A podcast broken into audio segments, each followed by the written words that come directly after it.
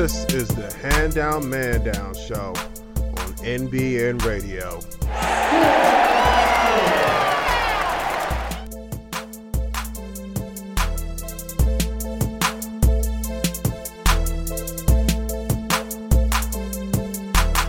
What's going on, everybody? It's another edition of the Hand Down Man Down show.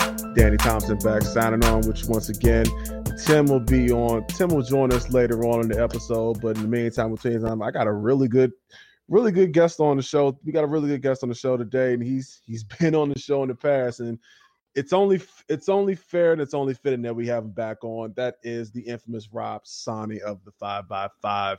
What's going on with you, Rob? How you been? What's up, Danny? Thanks for having me on. It's uh, you know, night four of the season. Start we got some good matchups tonight and uh just a lot of basketball to talk about, to be honest. Yeah, no question, man. I definitely agree with you. Like you said, it's it's a lot of good games coming on tonight. It's definitely some good games coming on this weekend. But in the meantime, season like you said, we got a lot of basketball to talk about, and it's it's crazy to mention that we're already here. This this the NBA season has gotten started. Yeah, uh, we just uh we just had our first back to back last night. I think Miami played their uh first back to back against Washington, eked out the one point win. So it's uh it's full swing for some of these teams. Oh yeah, no question. I was, and I didn't even think about that. You're right. It was our first back to back last night. You know, between, but I mean, there's been so much going on between LeBron's debut and Kawhi making his debut in Toronto, looking real good, and you know, it's it's it's a lot to digest. A lot of storylines. A lot of storylines. A lot of storylines, and it's only and it's and we haven't even been in the season for a full week yet. It's only been a few days. So, but before we into it, let's let's just go ahead and dive right into it because the big storyline and everybody was talking about. We've been talking about it since the time since the summertime rolled around when he signed with him on that four year deal. LeBron finally made his debut with the Lakers last night, albeit it was in a loss, but he still he still had a good performance. He was you know 26 points, 12 rebounds, and six assists. Uh, what did what did you think of LeBron's game uh, last night? All right, so uh, yeah, I watched I watched the uh, Laker uh, Blazer game. The thing that stuck out to me most, Danny, is that they were in transition a ton. The Lakers had 36 possessions in transition. Portland only had 17. Not that Portland's always that big of an up and down team, but if you look in the past, most teams that LeBron's on, they like to slow the pace and they're not in this they're not in transition as much because LeBron likes to bring up the ball. So the 36 transition possessions, that really stuck out to me. Offensively, it's gonna take time. Um couple times LeBron threw some solid passes and the guy wasn't there. The biggest takeaway offensively, I think for me, and I don't know, maybe it's the same for you, is they really tried to push Kyle Kuzma at the five and LeBron at the four and Kuzma just can't handle fives. Like he's just he's he's not he's not good defensively against threes and fours to begin with. He's not strong enough against fives. He gets picked on, and that's just uh, LeBron has to play the five if you're going to play that lineup. And I'm very worried of well, I'm not worried, but it will be interesting to see how long Luke Walton goes with the Kuzma at the five thing because Portland's not even a big team, and it didn't look good versus them. No, not at all. And I'm with you. I was kind of surprised that Kyle Kuzma was at the center so much in that game last night. It was it was amazing to see. Like, cause even because even when you look at it, his usage rate, his he had the set, he had the third highest usage rate last night. He was he had a usage rate of 25 percent, and that was only under Brandon Ingram, who was at 25.6. LeBron's at 27.6. So you're right. They were definitely pushing Kuzma a whole lot last night. But the one thing that really stuck out to me last night, and it's it's mainly because of you know Lonzo Ball and him being the number two overall pick from a season ago. He really didn't see a lot of action last night. He only played. I mean, granted, he played 19 minutes, but he coughed. He only had seven shots. He was he only he had seven points, four rebounds, only one assist. And you know, we're used to seeing him get about 10 points, seven rebounds, seven assists a game last night. And then the other thing that stuck out to me is, and I thought I would never agree with the Stephen A. Smith reference, but I guess I'm going to have to right now. Oh boy. Kentavious Caldwell Pope, where were you last night? 27 minutes, five points, two rebounds, only took three shots. Yeah. What? No, that uh, that that leaves a lot to be wanted. That that leaves a whole lot to be wanted. Because if that's the case, if if Kentavious Caldwell Pope was going to give you that type of production in that type of role, and yes, it's only game one. I'm not putting a whole bunch of stock into him only taking three shots. But if that's the case, you should have started Josh Hart because Josh Hart had a had an excellent game last night. He was eight to twelve from the floor with you know twenty points, you know four rebounds, and very good on the defensive end. He had three steals and two blocks last night. But the main thing, but I'm with you. Besides besides Kyle Kuzma being pushed at playing the five so much last night, I agree. LeBron should be playing the five. If you're going to do all that with those two on the floor, you know KCP and Lonzo Ball really stuck out to me last night, and it was it was weird. It was weird seeing that, and I'm not used to seeing, you know, that type of that type of play.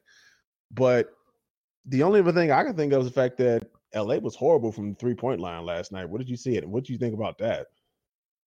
Yeah, so they got some solid looks and they missed uh they missed those looks obviously. They started the game, I believe it was 0 0 for 16 on uh three pointers and then I think that or it was like 0 for 15 0 for 16 they wound up finishing the rest of the game 7 for 16 so that wasn't too bad of a percentage.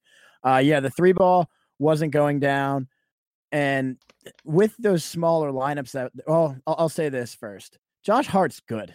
So just play him. Like I know he was like a second round pick. I know he's like an older second year player. Like take the training wheels off. He was good last year. He was dominant in summer league. He was arguably the third best player on the court for the Lakers last last night. Like I get it, KCP's getting money, and I get it, KCP's a clutch guy, and you know LeBron, you know that's LeBron's agency, but Josh Hart needs to play 30 minutes a game. Like I, I don't care if you have to do, run a three guard lineup of Lonzo, uh, Rondo, and Josh Hart, and then you know you have to play Ingram at the four, LeBron at the five. Like I don't care. Like Josh Hart just needs to be on the court. Um, so that's my biggest takeaway they're playing guys ahead of him that aren't as good, and it's pretty clear. And then the other big takeaway, obviously Kuzma at the five, some didn't help. JaVale McGee, I don't think was that good, but uh, the Portland got 11 offensive rebound putbacks. Like that's insane. To put it in perspective, the Lakers had six. So like they doubled them up on putbacks on the offensive glass, and obviously not all of those go in, but th- that's one of the best looks you can get in basketball. So it's it's weird because offensively, the outside the the perimeter play isn't there with the shooting being so bad, and then defensively, the interior play isn't there at all. So it, it's kind of you know confusing because you think, all right, well, if we're not good in, on defense in the paint, we must be a good perimeter team. At least you know a lot of wings, guys that can shoot, things like that, and that's not the case either. So it's going to be interesting. I think Luke Walton's got a lot of work to do with lineup adjustments, and I'm not saying he's bad. I'm just saying he's going to have to feel things out. And I I don't know. I think Josh Hart should be getting the third or fourth most minutes on the team. I mean, I don't know what your take is on him. He's like every everything he's done has been good. Last year, good. Like I said before, summer league, good. Like what more does the guy have to do to get more minutes? Um, again, I'm with you. I'll take this back a step further because I saw Josh Hart playing in when he was playing for Villanova when he was in college, and even back then, I was like, yo, when Josh Hart gets when Josh Hart gets to the NBA, he's going to be a problem for teams, especially on the defensive end. So, you know, seeing seeing the fact that you know now, granted, he had he played 27 minutes last night. I'm with you. I felt like he should have got at least 30. Like, there's no way, and I respect Rajon Rondo a whole lot. There's no way he should be having 30 minutes a game. That's that's insane. It's unheard of. And Rajon Rondo is one of the one of the best pure point guards we have in the league right now. But Josh Hart should be taking some of those minutes, and Lonzo Ball should be taking some of those minutes. You know, Charles Barkley said it best. What is what what are the Lakers going to do when it comes to the young guys and the older guys that picked up in the offseason? We know LeBron is going to do his. We know LeBron's going to get 35 to 40 minutes a game a night. That's that's that's a given because of who he is. That's his stature. It's just now you know, you you mentioned it earlier. Josh Hart should be playing at least 30 minutes. Rajon Rondo should not be playing 31 minutes a game. That should not be happening. But then again, you know, albeit I didn't really think LA was going to go into Portland winning last night. Like let's let's not forget Portland finished third last year in the West, and they pretty much bought they back some their bad dudes on that team. They yeah. They have bad dudes on that team. Yeah, and they bought back. They pretty much bought back the entire starting lineup. I mean, what did you expect? Now, again, this is this is this is where you bring, look at it. Look, Damian Lillard had 28. McCollum had 21. Yusuf Nurkic had 16. But the key factor who Sauce was Castillo, a, Sauce Castillo. Yes, Sauce Castillo was crutch, was crucial last night for Portland last night. He had 24 points off the bench, five of five of eight from three. You know, he was a he he had a plus minus of 18. So when he was in the game, they were they were up by 18 points, is what you're telling me. His impact yeah. on that team last night was incredible. And I think he was the real key in Portland winning. But again, like I said, we can and I said it last night on Twitter when you know I was because I was so stuck. I was laying in the bed, I was watching the game, and then I saw LeBron do like these the, the two tomahawk jams, and I damn near fell off the bed, running down, running out the hallway, almost gave my fiance a heart attack. And she thought, like, what are you doing? That's how that's how crazy it was. But then when I saw Nick Stauskas start raining threes, I was like, all right, here comes Portland. Rip City, you can't. That's that's a team you can't sleep on, especially when they pretty much got the entire roster back. So that's that's one thing. But I'm looking forward to see what they're going to look like from the season on. Um, especially starting, especially starting tomorrow night. They got a real test tomorrow. They got Houston, and we'll we're shoot. That for me, that's a segue because Houston, my God, I don't, I don't even know where to where to begin with with that. I've, I've where do you want to start? Well, before we start that, I will say this, and the national story right now, and this is a little off topic, but I'll bring it around full. Uh, the big national topic right now is Ben Simmons and Markelle Fultz. They can't play together because they both because they both you know they can't shoot. Right. Well, right. no one's talking about in Lakerland. No one's talking about that. You know what? Rondo and Lonzo can't play together right now until Lonzo figures out a shot. So I think that's a narrative to look for throughout the year. Like it's either going to be Lonzo or Rondo getting the majority of the minutes at point guard, and there's only 48 of them, and they're not going to split them down the middle. So that's something I would look for in the Lakers rotation, um, even as much so as against Houston, because Houston's a team, you know, like you just said. I mean, they didn't look good game one, but that's a loaded roster, and that's going to be tough. And assuming, I don't think Lonzo was on a minute restriction last night, was he? No, no, no. Lonzo was not on a minute restriction last night. I don't remember seeing anything like that. It was just more. It was just more the. That's how. That's how he played it. That's how. Yeah. That's how Walton set up the rotation for last night, which is kind of different for me. Yeah, no, it is for me too. And to go into your Houston point, that's going to be a real challenge for them. I know Mark and I. We, I feel like we're the captains of this ship. Lonzo is a solid defensive player. He is a great team defender. Where Lonzo gets into issues is guarding guards that can create for themselves, right? And there's so many of those guys in the league right now. Damian Lillard, CJ last night, Harden and Chris Paul coming in, Donovan Mitchell, um, Kyrie. I mean, the list goes on and on of all these great point guards we have. And what the Lakers tended to do last year was put Lonzo off ball on whoever wasn't, you know, the ball, whoever really could not either one create for their, themselves or two be of a threat off the dribble, uh, which is kind of the same thing, which goes into the Houston point. Like uh, Rondo and Lonzo cannot play when the other backcourt is Harden and Chris Paul. Like it's just not going to end well. And so I'm fascinated to see what Luke Walton does lineup wise. Uh, this sounds weird and this sounds crazy and it's a little unconventional. But if I'm Luke Walton, my main lineup is going to be LeBron, Ingram, um, Josh Hart, KCP just just for defensive purposes. And man, it's hard to play Kuzma, man. I, it's I don't know who the fifth is.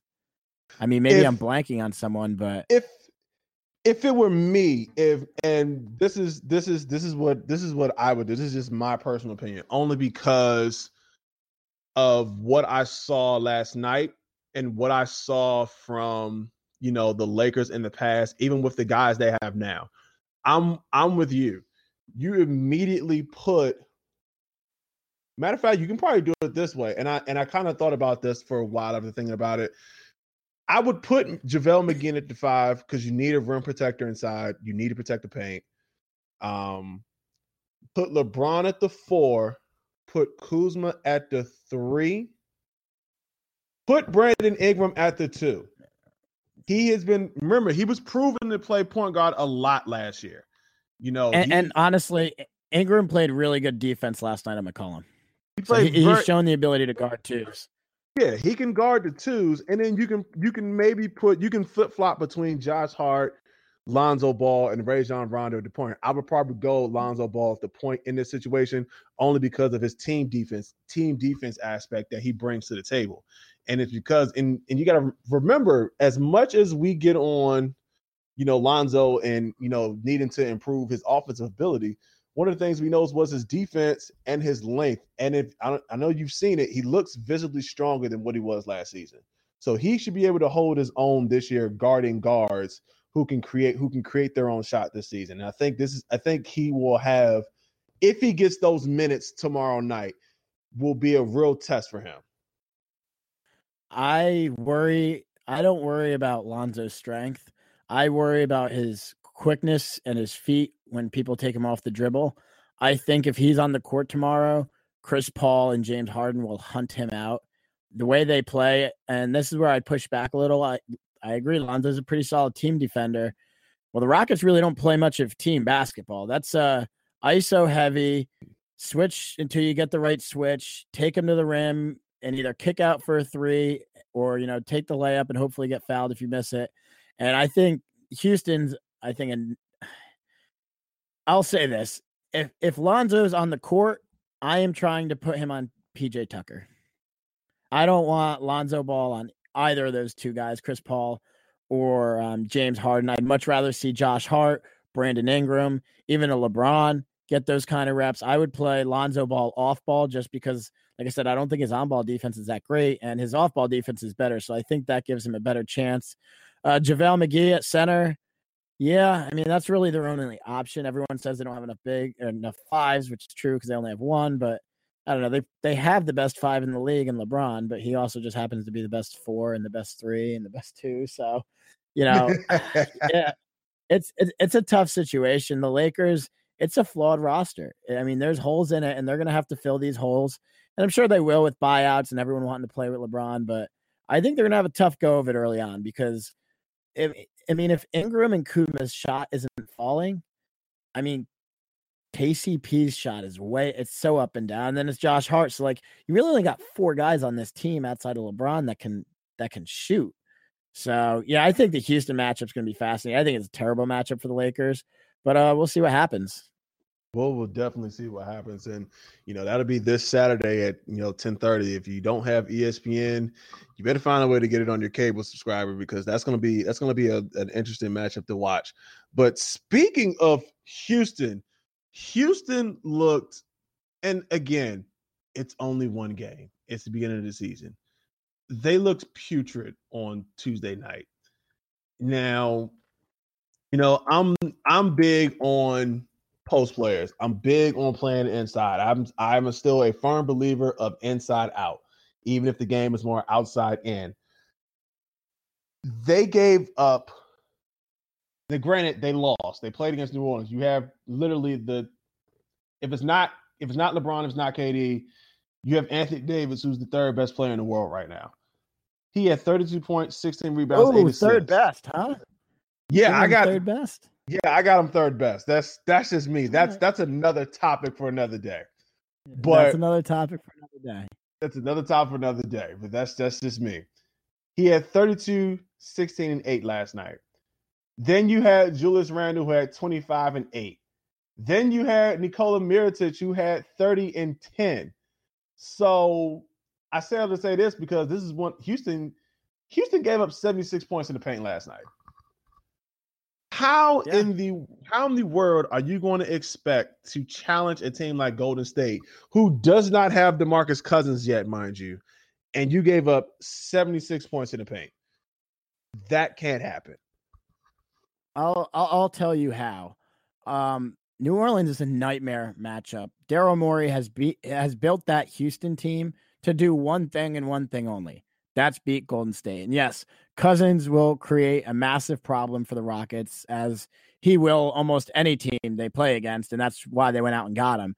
But that three man big rotation of Mirotic, Randle, and Davis, that's about as good as it gets. I mean, and they know it's good. If you uh, look at the advanced stats, New Orleans posted up 28 times that game. Houston Yeesh. posted up twice. That's all you that's all you need to know. One team did it 28 times, one team did it twice. It's a bad uh-huh. matchup. They're still figuring out the rotations. They don't have so the thing with New Orleans is they have like three, four, five tweeners, and Houston has more three, four tw- tweeners, and then one five. So they got killed on that. I don't think Harden and Chris Paul were that excited. I mean, these guys are year 10, year 14, something like that. I wouldn't take too much away from it. I will say New Orleans in the playoffs versus Houston, that's a bad matchup, and New Orleans could very well win. But they're built for one thing and one thing only. That's beating Golden State. I still don't know if it's possible. I'm still higher on Houston than most. I get it. Trevor Ariza is a big loss. I get it. Luc Richard Mbah a Moute is a big loss. But back in that series, Luke really didn't play that much and he played hurt and he couldn't shoot. So, I mean, how effective was he? They signed James Ennis. I'm a big fan of him. So I, would pump the brakes in the rock. I'm not worried about the Rockets. I actually think they're still going to win over 60 games. I know people think Carmelo is like worth negative 30 wins at this point. I'm not one of those people. I don't think he's great, but I think they'll figure it out. And uh, yeah, it's it's just a bad matchup. And I'll say, like I said, if they face New Orleans in the playoffs, it's going to be a problem because that three man big rotation, Randle bullies the hell out of every switch. He's anyone that gets switched on, Randle just bullies him. Mirotic is just a smooth guy with a lot of skills. And I mean, say no more. You have Anthony Davis as the third best player in the league. I don't need to say anything about him. Not at all. And and see, that's the thing. I again, like I said, I'm with you. I'm not putting too much stock in one game. It was just it just looked that bad. It was it was not a good game bad. overall. They looked they looked bad. I mean, James Harden. I mean, I can read you the plus minus stats. James Harden minus 23. PJ Tucker minus 13. Chris Paul minus 19. Clint Capela minus 14. Uh, James Ennis minus five. We didn't start seeing pluses until it was Michael Carter Williams, Gerald Green, Isaiah Hartenstein, and Gary Clark. And all those guys were either plus three or plus two. Even Mello, Melo was names there. Right, premium names. And remember, Michael Carter Williams, I said it, I said it Tuesday night. Michael Carter Williams at one point was rookie of the year. He's on his fifth team in the last six seasons. That tells you how much he has fallen. So this just in, Michael Williams is not good at basketball. You know, it's it's crazy to me that they looked as awful as they did last night. But again, like like we said earlier, New Orleans is a matchup nightmare for a lot of teams, specifically Houston, only because of the tweeners they have, like you said, who can play the four and the five. So it it begs the question like what are they going to look like you know once the regular once the playoffs roll around and again like i said this is only one game so we'll definitely see what they'll look like once they start seeing some real tests when you got the likes of like golden state and and like uh boston or toronto you know la depending on how they look utah portland Denver. especially rematch of them Den- denver once they come into town so we'll definitely see what they look like it was it was just I was just so stunned and so shocked at how bad Houston was that it was it was scary to me. And and again, I'm like Luc Mbah a No, he wasn't. He wasn't one of those guys who's going to go out and get you 20 points. It was just his defensive ability was just that critical for that team that that's why they could make all those plays and switch on defense so much because you had two guys in Trevor Ariza and um, Mbah who could switch and guard and pretty much guard anybody on the floor. That's what gave Golden State so much problems. And you got a lot of people saying that if if Chris Paul didn't get hurt, I'm and albeit I'm one of those guys who said it. If Chris Paul didn't get hurt, Houston wins that series. That's I'm one I'm one of the guys who believes that. It's just yes, you bring in a guy like Melo who can score at will if he wants to. Um, you can you, but losing Trevor Ariza to me is the big piece because watching the watching the Phoenix and Dallas game that that same uh, couple nights ago, Trevor Ariza is has that big of an impact on on a on a defense. like he he made he made Phoenix look very very well. Now, granted, Phoenix has some studs in DeAndre Ayton and Devin Booker. It's just I feel like he would have been have such more greater of an impact on Houston because Houston to me could have won the championship if they'd have maintained that at least at least keep one. You don't have to lose. You don't lose two of them. You you lose you lose one, and that'll be that'll that'll that'll pretty much help your basketball bottom line. Yeah, I would agree. I would agree with that. But I think what people forget is Trevor Ariza's 34. So Houston could have expected maybe a little bit of a um, a setback as far as his defensive prowess. And I will say this: if you go back and look at history, teams that win titles, they win titles because of their best guys. Like no one's to go back and as good as he was, no one's to go back and be like, you know what, Miami won two titles because they had Shane Battier at the four. I mean, Shane Battier was nice. He contributed, but they won two titles because they had LeBron James, Chris Bosh, and Dwyane Wade. Like that's how you win a title. At the end of the day, I think people overrate Ariza a little bit. Like, oh, they need Ariza to win the title. Like, if you're telling me Trevor Ariza is the difference between you winning a title and losing, like I can't, I can't, I can't subscribe to that because I know it comes down to your best players. Like, that's what it comes down to, and that's why I'm still high on Houston because Harden and Paul are just they're, they're so freaking good, and and that's how you win. You win off of your best players, and I don't know. It's just a rant that I've been on lately. Everyone's like, "Oh, if they had a Ariza, like a Ariza is not the reason you beat the Warriors. Like he helps, but the reason you beat the Warriors is because Harden and Chris Paul go nuts. Like that's that's the key. So not to get anti Ariza, but I think people forget it's it's th- this is the NBA. You could have ten Trevor Arizas on your roster, you will not win a title it, it's all about your elite talent and your elite talent performing. So I still have faith in the Rockets, and uh, yeah, I might go down with the ship, but we'll see. And and and again, I agree with you. I agree with you wholeheartedly. It's just to me, you know, yes, you have your elite talent. Yes, your stars are the ones who need to make sure they perform. So your James Hardens and your Chris Pauls need to make sure they show up. But the beauty of about the game of basketball is the fact that it is a team game if your if your supporting cast does not perform well, you're not going to win many games. Like I heard, I think I I think I heard it on TV at one point. Uh, the Bulls went. It was this was back in like the '90s. The Bulls went to play. They were playing. They were playing in New York, and Scottie Pippen was, you know, telling his guys like, "All right, guys, make sure you bring your A game. Make sure you bring your A game." Mike Mike was like, "A game, just bring a game with you, okay? Just just bring it with you because we know what the elite guys are going to do. But if your supporting cast does not perform, if your supporting cast does not bring their game with them, you're not going to win many games. And I think that's why a lot of teams win champ win not just one championship, but multiple championships. Because yes, we all know with Miami, you had LeBron, Wade, and Bosh. We knew what they were going to do, but it was those auxiliary pieces around them that definitely helped to win a championship. Like I think it will go back to Miami. If Ray Allen doesn't hit that shot in the corner, they don't win. Now, granted, if Popovich would have played Tim Chris Duncan, Bosh gets the rebound. You know, well, Chris Bosh Chris, got the rebound and still found him. So that's what I'm saying. So that's that's that's the only reason why I'm like I'm not again I'm not like high like Ariza is going to make like that much of an impact. It's just I just know how much he he would have some impact to the point where they can do so much on the defensive end when it turns to getting stops. And then your guys like Harden and Paul can go get you baskets at will if they want to. But that's that's neither here nor there when it comes to Ariza with me. Yeah. Yeah. And I, I will say this Harden is like the one superstar we have in the league who we don't know what we're getting in the late rounds of the playoffs. So there, there's that factor too. I was I was thinking as you were talking, you're like, well, you know what you're getting from your stars. I'm like, Actually, James Harden's the only star I don't know what I'm getting in some of these playoff series. Yeah, I was going to say because James Harden has never really been that far in the playoffs before until last season, and it and yeah, and, and honestly, Chris Paul's the same way. Kind of went a little MIA. Yeah, yeah. Well, I'll say this: Chris Paul. If you go back and look at all his playoff series, that dude played like a boss. Like the stats are there, the eye test is there. His team just wasn't good enough.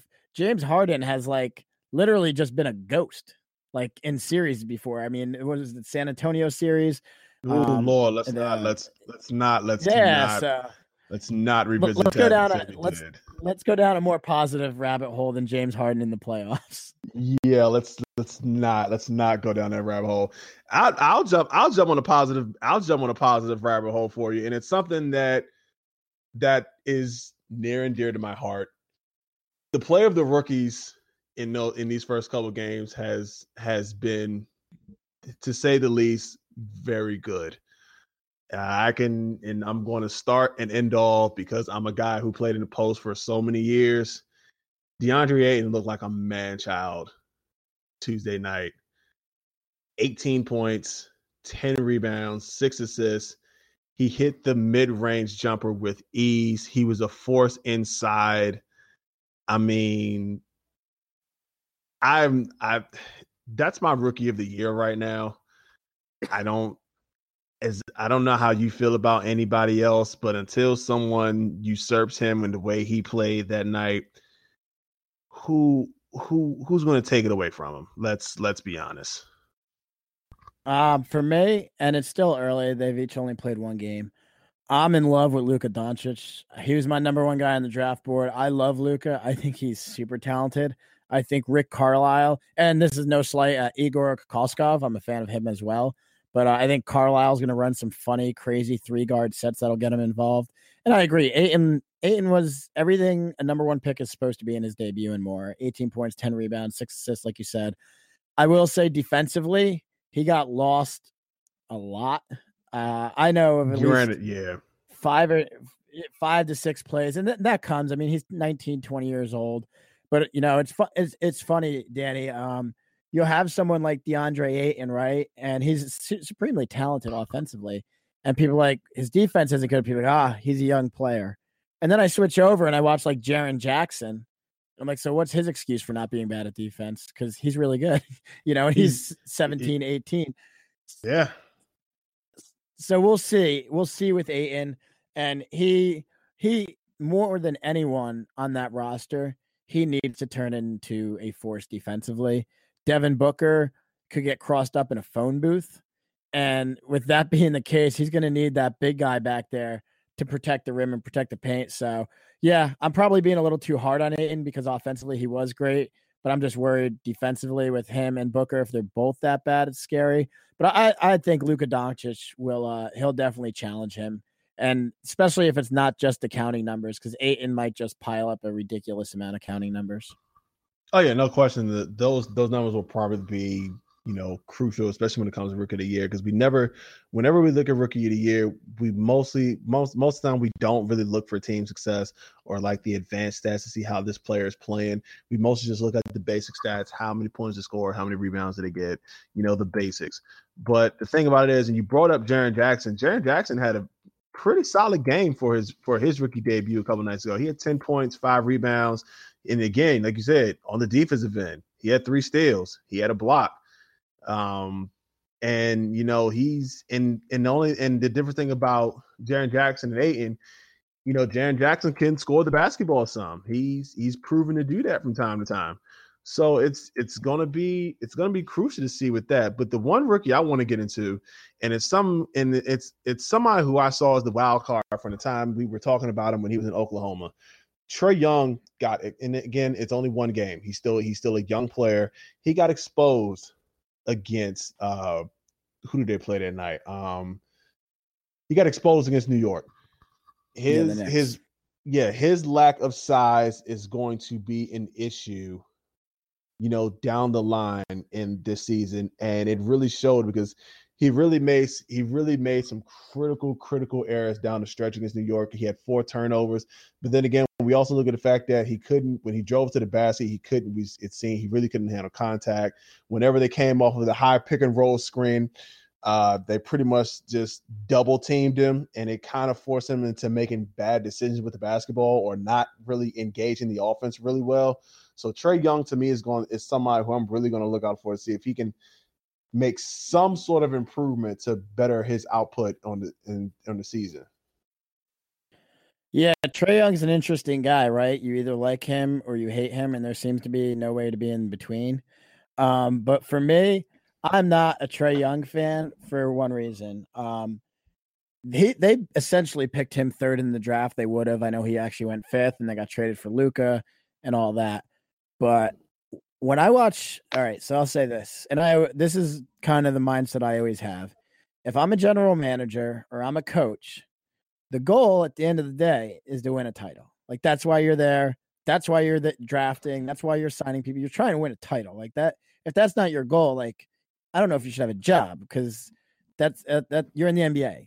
So I say that to say this: Trae Young is a gifted passer. He offensively is pretty creative. The shot, he never has any quarrels with pulling the trigger. But when you get to high level basketball, and we saw this in the playoffs, Terry Rozier is a solid defender. Terry Rozier has decent size, quickness, strength. Terry Rozier is a plus defender. What they did in the playoffs was they just kept switching until LeBron was on Terry Rozier, and then there's nothing Terry Rozier could do. And all of a sudden it becomes Terry Rozier is the issue. And it's like he's the issue and he's a good defender, right? So even if Trae Young gets to the level of Steph, and if he does, people forget Steph is like a legit six four, six five, and way stronger. And Trae can get stronger, but he's slight of build.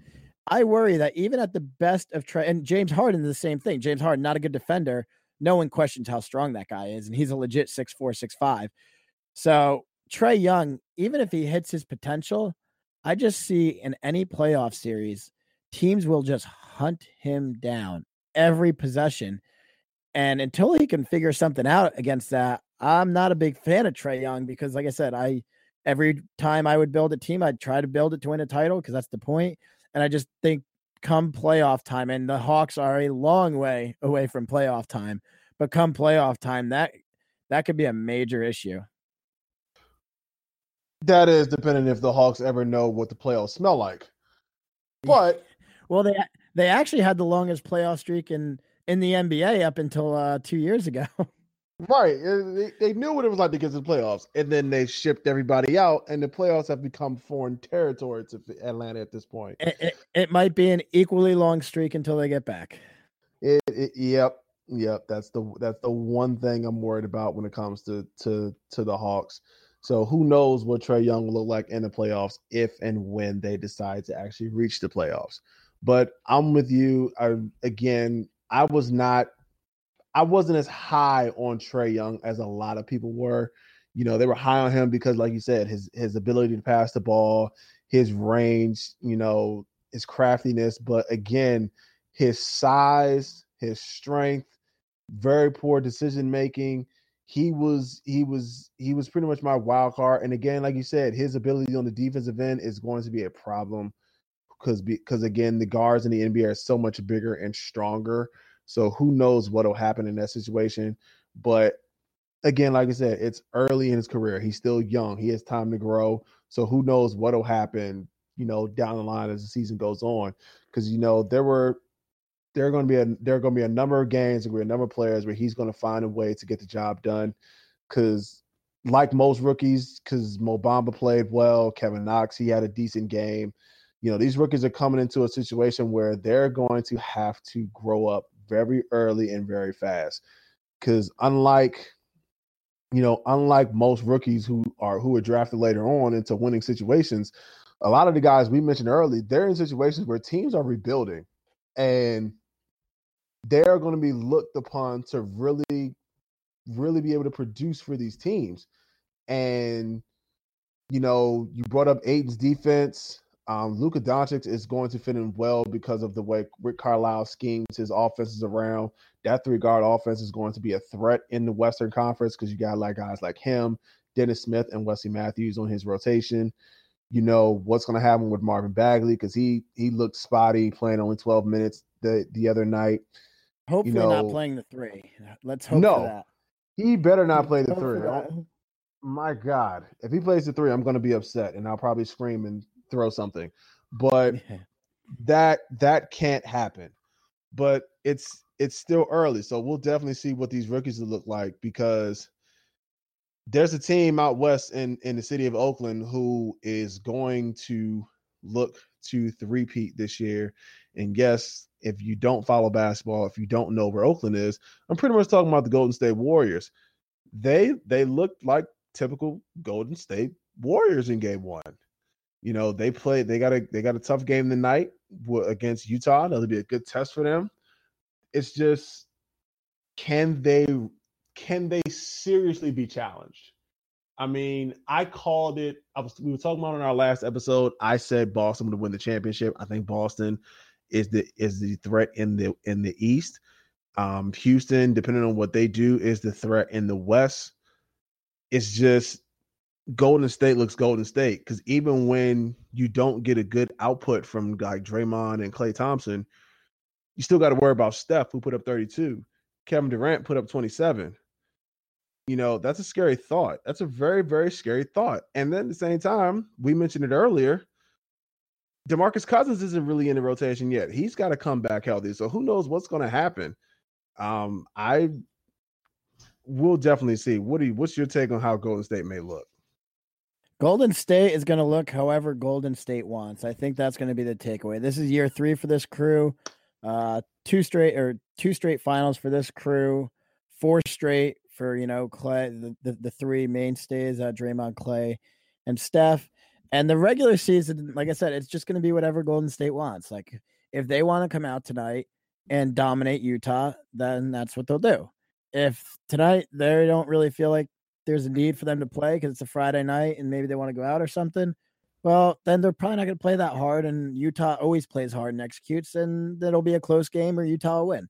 So, regular season, it's going to be, like I said, you'd have to be in the locker room each night to understand or know what Golden State's probably going to put on the floor. But uh, yeah, it's the question is going to become playoff time. Uh, when they face the Houston's, uh, even the Utahs, the Denver's, Denver's gonna be able to score a shit ton of points this year. I mean, they can fill it up that squad. And then yeah, when it comes down to the finals, the biggest thing Boston has an, as an advantage versus Golden State is they haven't been to four straight finals. Um, they haven't had all these long playoff runs. Gordon Hayward will be fresh because he didn't play any basketball last year, and Kyrie Irving only played 60 games due to injury the, season before. And Jayson Tatum and Jaylen Brown are in year two and three. And that's, I think, all things similar.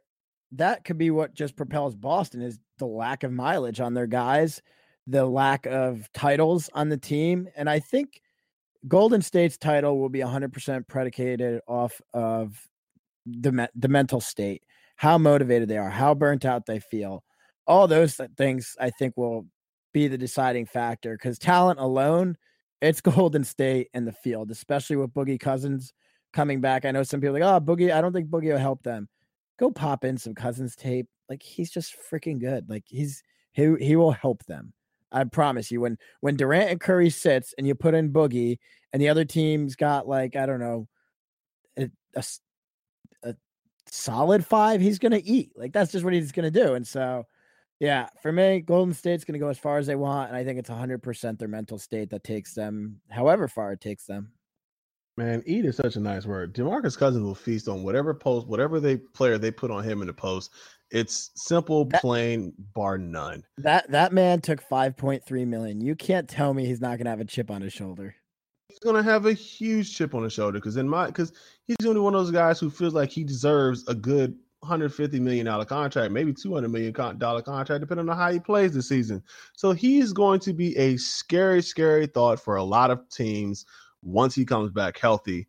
And I think, I think it, I don't know if the timetable was right. I think the timetable was supposed to be around February, so a little bit after the All Star break. So we'll we'll be keeping an eye on them. You know, especially down the line as the season goes on because like you said with with golden state it's it's more of a mental aspect it's more of will they have the mentality will they have the wherewithal to stay motivated to play out the regular season because as we all know when it comes to teams like that we judge them on one time of the season and one time of the season only and that's from late april to early june yeah, you're 100% right. No no one cares what Golden State's record was in February. They they're going to be. It's all about it's all about the spring for those guys. It's always it's all you're right. It's always about the spring. It's always about the summer for them. So I'm not surprised that that you know we're sitting here talking about the Golden State Warriors in October. you know, well, actually, it does kind of surprise me because we know we know when is the time to start looking at them, when it's time to really start talking about them, and that's usually around time after the All Star break to see if they still have the motivation to keep going on through the regular season, and then turn it back on for when the playoffs get started. So who knows? But that's just that's just how that's how polarizing and how good Golden State really is. When you have legitimately five All Stars in your starting lineup that's that's unheard of. We haven't seen a lineup like that since the Celtics in during the 70s. You know, that's that's just totally unheard of. We've never even seen a. Uh, it's been a long time since we've been a, seen a team with four All Stars in the lineup. So that's that just that just goes to show you how talented Golden State really is, and where we see them lining up once the wait, regular wait, season is over.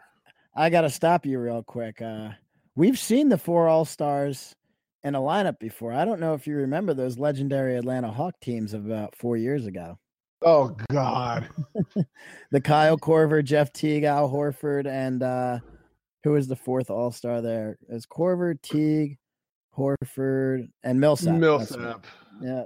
Yeah. That that doesn't count. That, that, that, that's basically the two best teams in the last 10 years. The only two to have four all stars.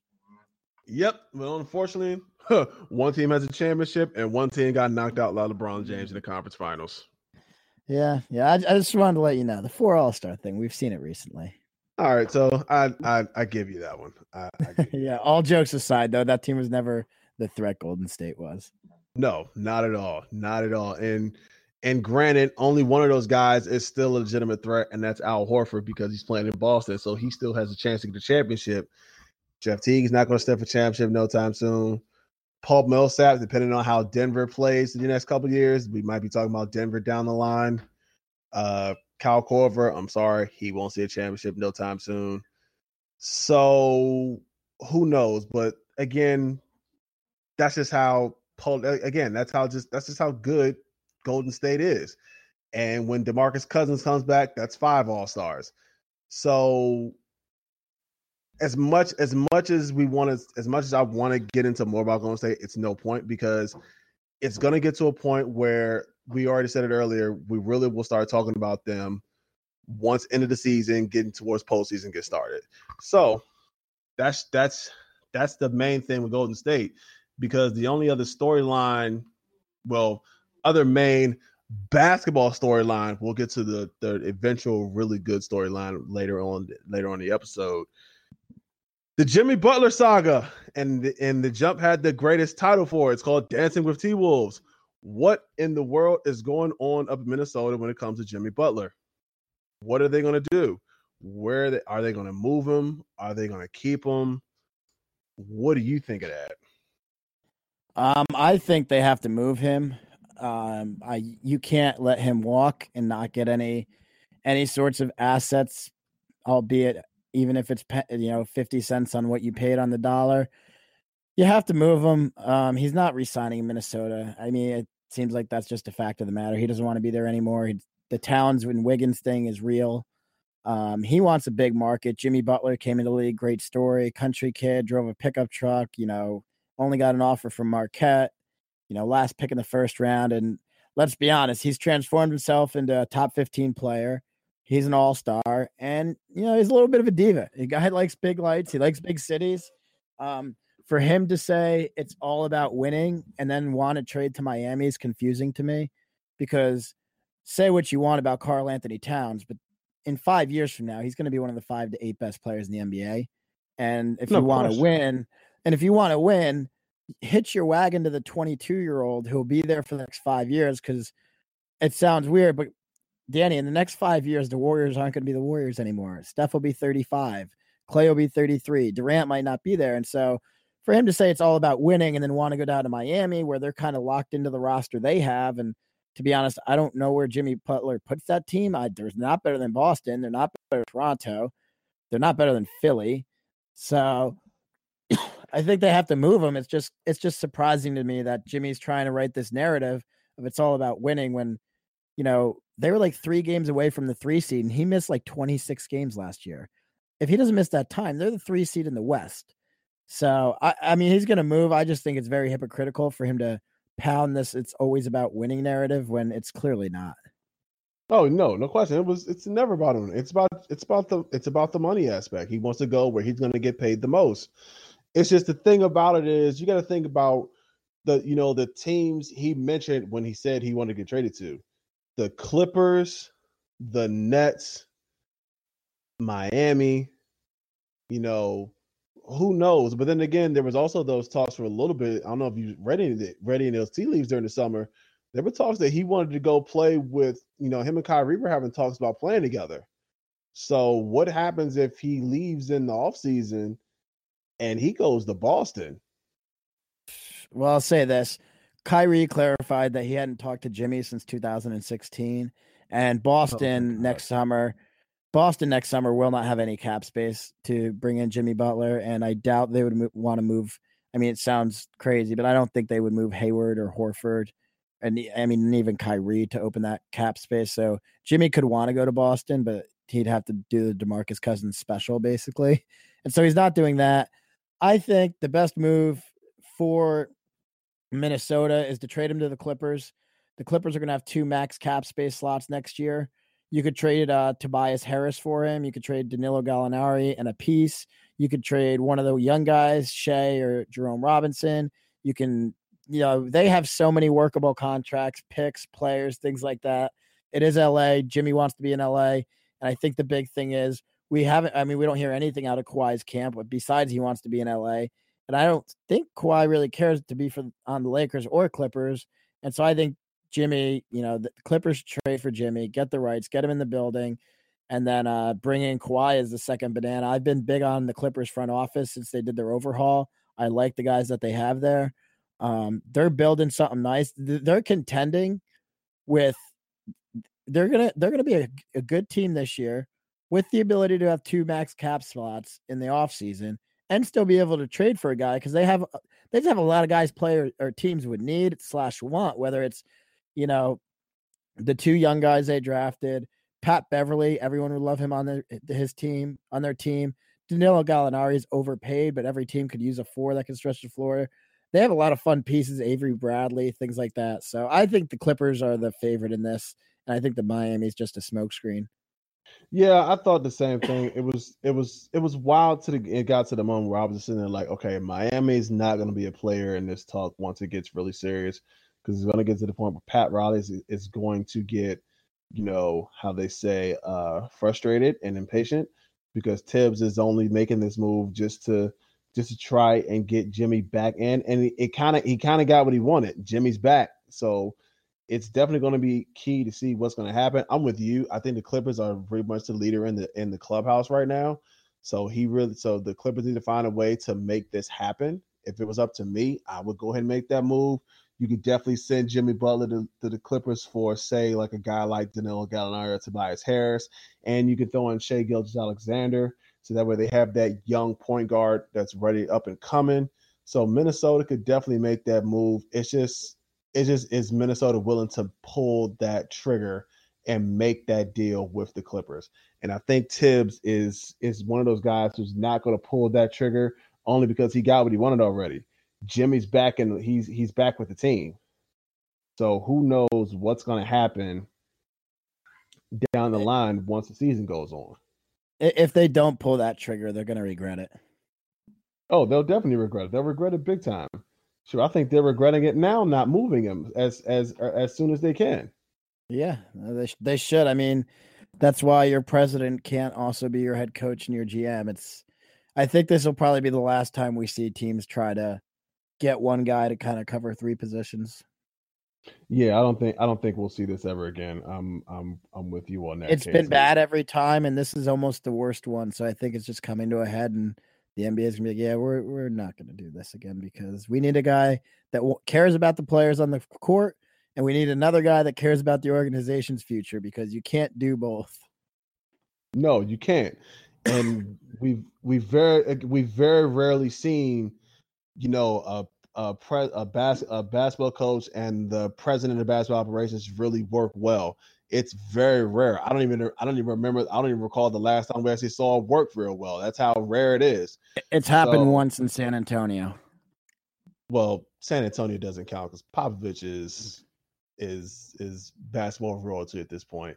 So funny, f- funny history fact. I'm not sure if you know or the listeners know at home, but Popovich was actually the GM of the Spurs, and then fired the coach and made himself the coach. And then about is... eight years late, when that about eight years later, he hired R.C. Buford, who worked for him to be the GM.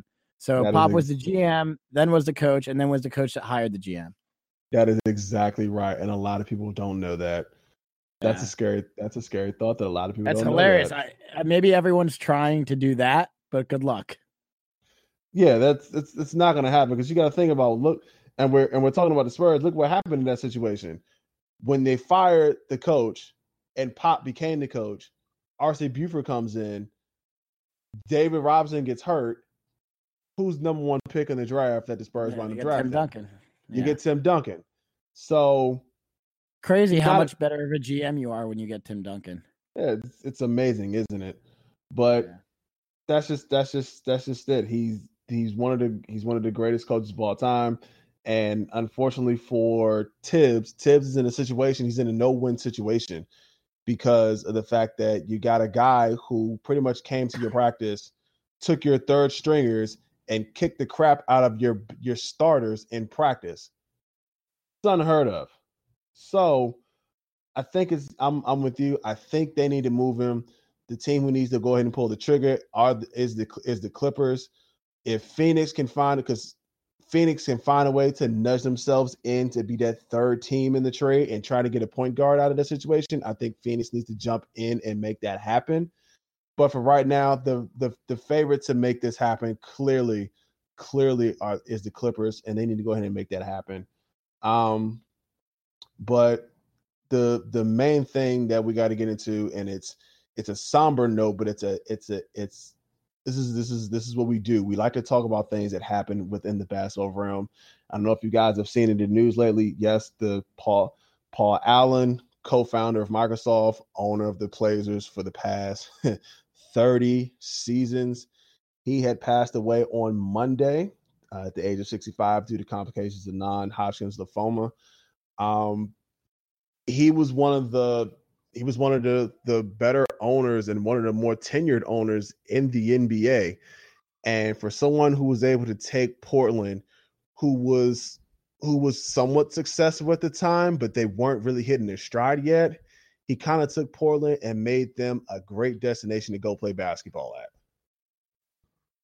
Yeah, and you know, I know a couple other media outlets have said no one ever saw Portland as a small market just because of Paul Allen as their owner. He was one of the most powerful, you know, tech guys, co-founder of Microsoft, came up with Bill Gates, and he just had so much money that you know people always thought Portland was on the table. He built, you know, a respectable franchise. They had those that uh, great run at the late '90s, early 2000s.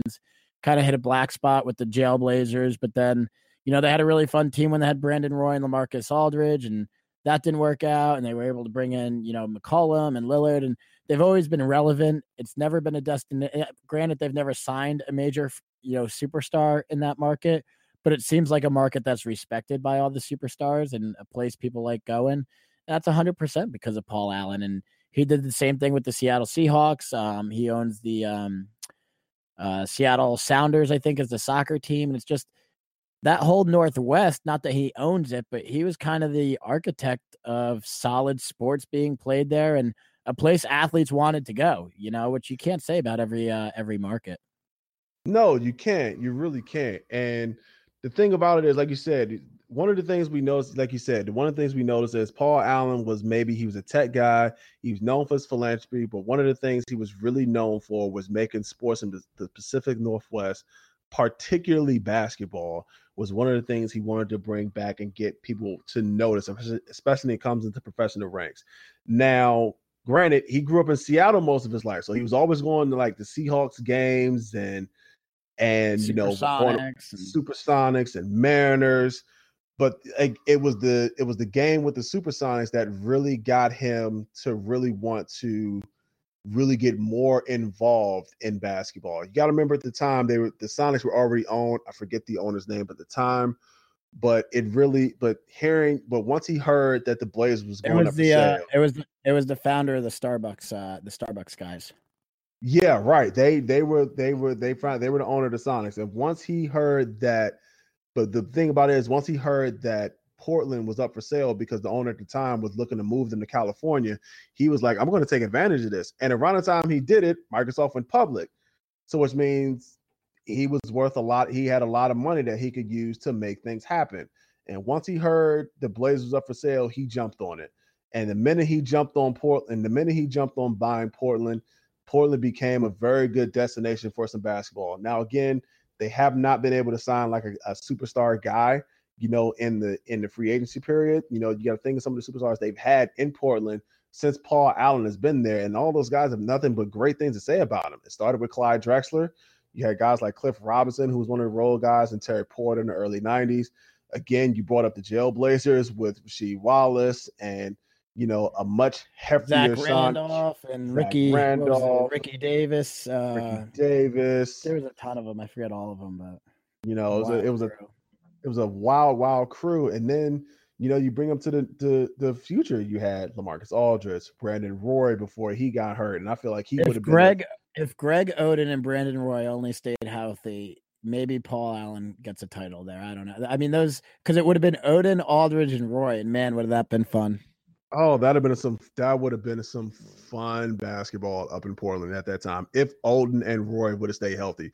But even then, look what it turned out that they got. They got Demarc, uh, Damian Lillard, and C.J. McCollum, and they got a good cast up there right now in Portland. It's just they were they're to me they're like maybe one or two pieces away from really calling themselves championship contenders. You know, remember Portland's not that far off. So, and all of that is due to Paul Allen's influence in the league and what he's been able to do to turn Portland into a great destination to watch some great professional basketball. But then again, like I said, that's just how his impact was on sports in the Pacific Northwest. From the time, and, and here's a stat that a lot of people don't know from the time Paul Allen bought the Trailblazers in 88 to now, when he bought them, they were valued at $70 million. In 2018, right now, the Portland Trailblazers are valued at 1.3 billion dollars. That's crazy. That tells you how much of an impact Paul Allen and the moves he made and the, and the decisions he made was able to help make Portland what it is right now. And you know that seat in in the mo in the Moda Center, you know, all along the side along the sideline going to seem really really bleak and really empty with his with his presence not sitting in that seat right now. Yeah, yeah. It's it stinks for Portland. It stinks for the Northwest. It stinks. It stinks for the NBA. And you know, we haven't talked you and I about this, but socially, that's why I'm such a fan of the NBA. They're very progressive on a lot of issues going on in the country. And Paul Allen was one of the first NBA owners to be on the more progressive side. And granted, he bought the team in 88, but it's not like he was like that old money or that old man Donald Sterling kind of thought process. He was always progressive. He was always trying to get stuff better for the players. And it's just a loss. He was a humanitarian. He took a ton of money into projects overseas and in Africa. And he did uh, a big research, I think, on the coral reef and society takes a loss. You know, we always talk basketball, Danny, and that's what we love. But you know, you take the thirty thousand foot perspective, and and humanity just lost a good guy and a caring guy and a guy that gave gave gave way more than he needed than he was, you know, had to for sure. No question, no question about it. And, and then, you know, I leave, you know, I leave with this quote, and this is a quote from Adam Silver. It was he was talking about uh Paul Allen, you know, and the and the irony of it is he he owns the Trailblazers. Um, excuse me, Adam Silver said this, and I quote: "Paul Allen was the ultimate trailblazer in business, philanthropy, and sports." So we we hear it Hand Down Man Down, and I know uh, Rob, you all have your sentiments at the five by five. We send our condolences out to the Allen family. Um, losing a really really good guy who was great for sports, who was great for humanity, and uh, we're going to miss him very dearly but we're gonna this is we're gonna sign out on here. Um, this has been one of this has been another edition of the Hand Down Man Down show. Um, before we go, Rob, man, as always, thank you so much for joining on the show for today. Um, go ahead and tell the guys what you everybody listening at home what you got in store for you guys coming down the line for the five by five. Yeah, so if you follow me follow me on Twitter, I'm at Rob Soni NBA. That's R O B S O N I N B A. You can find me on there. I'm pretty engaging. I'm trying to get better at Twitter this year. I know I have to. 5by5.com. It's the 5 by 5 first five spelled out, second one number 5. We have articles on there, draft rankings, podcast, stuff like that. We're just going to start amping up the content now as the season gets here and uh yeah, I wrote a little piece about Jimmy Butler. Uh, the biggest thing that I try to do for our website is if there's any breaking news with trades, free agents, anything like that, I try to get a reactionary piece up within, you know, two to three hours. I try to beat the mainstream media. And when I do, I've been pretty accurate. So if you hear, if you see a Woj bomb, if your phone goes off with a Woj bomb, uh, head over to the 5by5.com. I'll have our thoughts and opinions and my insight, which, you know, like I said, I've been pretty accurate so far the past year I've been doing it. So, like I said, if you get a Woj, head over to the 5by5.com, look for our reaction, and hopefully we make you smarter with your friends. Nice, nice. And for us guys, you like I've always said, we got a lot of stuff coming down the pike. We got a lot of opinionated. I got a lot of opinionated stuff coming coming along, so it's fine. So just wait on my next piece. It should be talking about the early, the early season, the early storylines of the NBA, particularly like he said, the Jimmy Butler trade and what's going on in LA. So just be on the lookout for things. And you know, I got one more thing before I go. Rob, this is for you. Cedi Osman for president. Yeah, and, on that, and on that note, we are out of here. We'll catch you guys later. All right. Thanks, Danny. No problem. Oh, oh, oh,